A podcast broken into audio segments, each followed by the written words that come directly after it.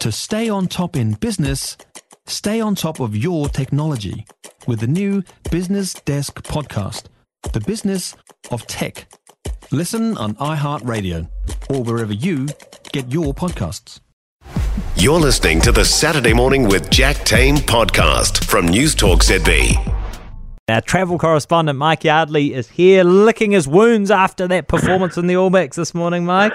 Oh, Jack, I'm still in the recovery position, absolutely. Yeah, um, yeah. I did enjoy your silver linings, but I tell you what, I am really concerned about the weekend of October 14, 15, um, because I think uh, no matter what happens in the pool games, it is highly likely we will either meet South Africa Yeah. or Ireland in the quarters. I, I really struggle to see us getting past that based on what happened today. Yeah, yeah, potentially. We're certainly going to make a lot of changes um, if we're going to turn things around. But uh, don't forget that uh, it was the last World Cup, eh, that South Africa lost their first game of the World Cup. Remember That's that? true. Yeah, so right. things Yes. things can change. Things can change. They change. always they always do so well at the World Cup, don't Yeah. they, South Africa? Yeah, they do. really bring it. Yeah, yeah. I've got to say too, and and I'm not just saying this out of um, being a sore loser. Um, I promise. Uh, if you were just totally independent and you were tuning into the game this morning, Mm. it was a pretty poor advertisement for rugby.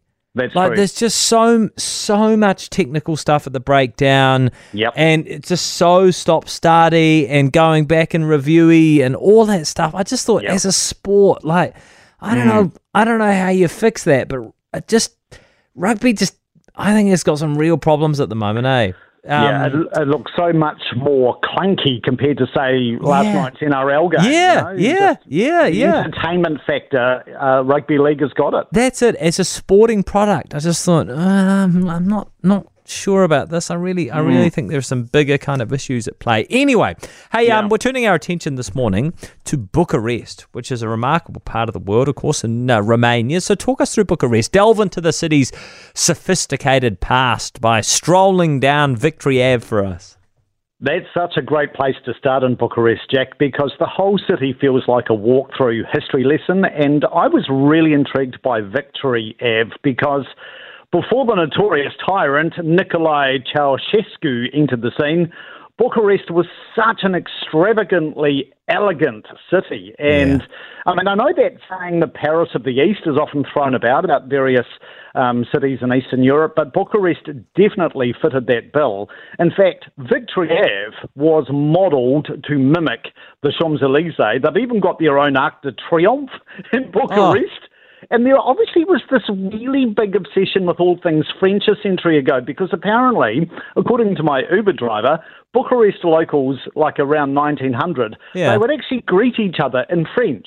and Really? they would they would wear the latest Paris fashions. They were just besotted by all things French. Yeah, so you get a real taste of that when you walk along Victory Ave today because um, they've scrubbed all those buildings from the communist era grime, and there is that sense of the former glory of Bucharest in Victory Ave. Yeah, yeah. Tell you what, though, things changed a little bit after 1900. I, no, no, I'm not an aficionado necessarily of Romanian history, but I know enough to know that things changed, and the former Communist Party headquarters is still Ah. standing. Yes, and it's such a major blot on Victory Ave. Yeah. It was such an amazing place to go to, Jack, because as I gazed across that very austere building facade, I could virtually see Ceausescu delivering his final speech from the balcony to the baying crowd before he fled from the roof with his wife on a chopper as the Yeah. crowd stormed the building. I, I, I just so distinctly remember those dramatic scenes from the TV when I was a kid. Um, and of course, he was executed by firing squad about four or five days later. So it was a really dramatic revolution that brought down the communist curtain in Romania. And there's this really weird looking statue out the front um, from the former Communist Party headquarters. The locals call it the impaled potato. And Yeah. it's, it's a monument to the revolution that took place that liberated Romania. Huh. Oh, that's so interesting. Okay, so what about the Palace of the Parliament? Well, this is the number one experience in Bucharest, and your jaw will just continuously drop as you walk through this grotesquely extravagant vanity project. Um, it was the second, and it still is, the second largest admin building in the world beaten only by the Pentagon. Yeah, it is right. ginormous, 1,000 rooms, a third of which are underground. And Ceausescu literally starved his people to build this dream. He bankrupted Romania in the process. Um, in New Zealand dollar terms, it cost $8 billion Oh, to build this palace. Eight billion. Um, and I was um, cruising through the various corridors and tunnels of this building, where it has, by the way, one million cubic meters Yeah. of marble. yeah. And my guide just turned to me and she said, "This is why we shot him." Yeah. um, by the way, you might recall there was an episode of Top Gear some years ago where they raced through the underground tunnels just to illustrate how immense the dimensions of this building are. It Yeah. really is extraordinary. It's ex- uh, inspired by North Korea, right? Yes, um, I was fascinated by this. So apparently, Ceausescu he visited North Korea in the early '80s, and he was so impressed by how the state sort of Yeah. strutted its importance. So he um, set his mind to creating a very sort of vainglorious civic centre in Budapest. Uh, sorry, in Bucharest. Yeah. So he levelled a fifth of Bucharest's city centre, Sheesh. just clear Yeah. felled it. Yeah. And apparently that included like 30,000 houses and schools and churches. Wow. They were just bulldozed in the process. So, yeah, that was straight out of the Pyongyang playbook. Super Yeah. wide boulevards, lots of stone faced buildings. Um, he, um, yeah, was totally inspired. Tell us about Lipscani. Well, this is really the survivor of Ceausescu's reign because it is like Bucharest's old town, or what is left of it. Um, and the district is so fascinating to explore because it fell into serious disrepair under communist rule because the building owners had to hand over their properties to the state. So today, even though it's been, what, 30 years or so since the communist reign ended, the neighbourhood is still in this sort of like um, sense of transformation because um, private owners, they are now getting their buildings back.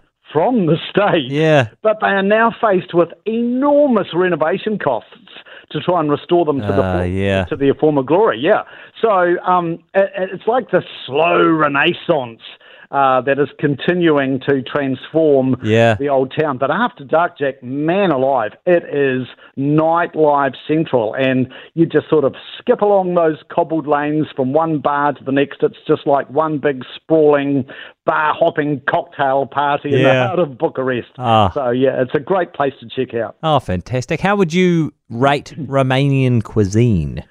Well, my Uber driver, I think, summed it up best. He said to me, Pork is our favourite vegetable. and I love that. That is just that just totally encapsulates Romanian cuisine. Yeah. Um, there were two gems I discovered. Transylvanian goulash. Um, and this Huh. thing simmers for eight hours in a wood-fired oven. It's basically Yeah. boneless pork with green peppers, sour cream, and sauerkraut. Very, very hearty. And I did actually find a really nice little sweet treat in Bucharest. They call it papanasi. And um, it's essentially a donut filled with sweet fresh cheese, sort of similar to ricotta. Sure. And then they top it with sour cream and jam. It is ridiculously decadent, but I scoffed quite a few of them. Ah, yeah, that sounds like my cup of tea, I reckon. The goulash is like it's good, right? But Yeah. it's sort of like a yeah, you sort of you don't want it every day, eh? It's quite That hearty. true. Yeah, yeah, Very, yeah. very, very much a winter dish, I would suggest. yes, Yeah. kind of yeah. casserole right? Indeed. Yeah. No, very good. hey, thank you so much, Mike. Have a great Cheers, weekend, and we will You catch you soon. That is our travel correspondent, Mike Yardley. His tips for breezing through Bucharest in Romania will be up and available on the News Talk ZB website. For more from Saturday Morning with Jack Tame, listen live to News Talk ZB from 9 a.m. Saturday or follow the podcast on iHeartRadio. If you enjoyed this podcast, you will love our New Zealand Herald podcast, The Little Things, hosted by me, Francesca Rudkin, and my good friend Louise Ayrey. We focus on all the little things that you can do to make a positive impact on your life and to cut through the confusion from the health and wellness industry. Join us every Saturday to hear from the experts for all the tips and advice you need. Just search The Little Things on iHeartRadio or wherever you get your podcasts.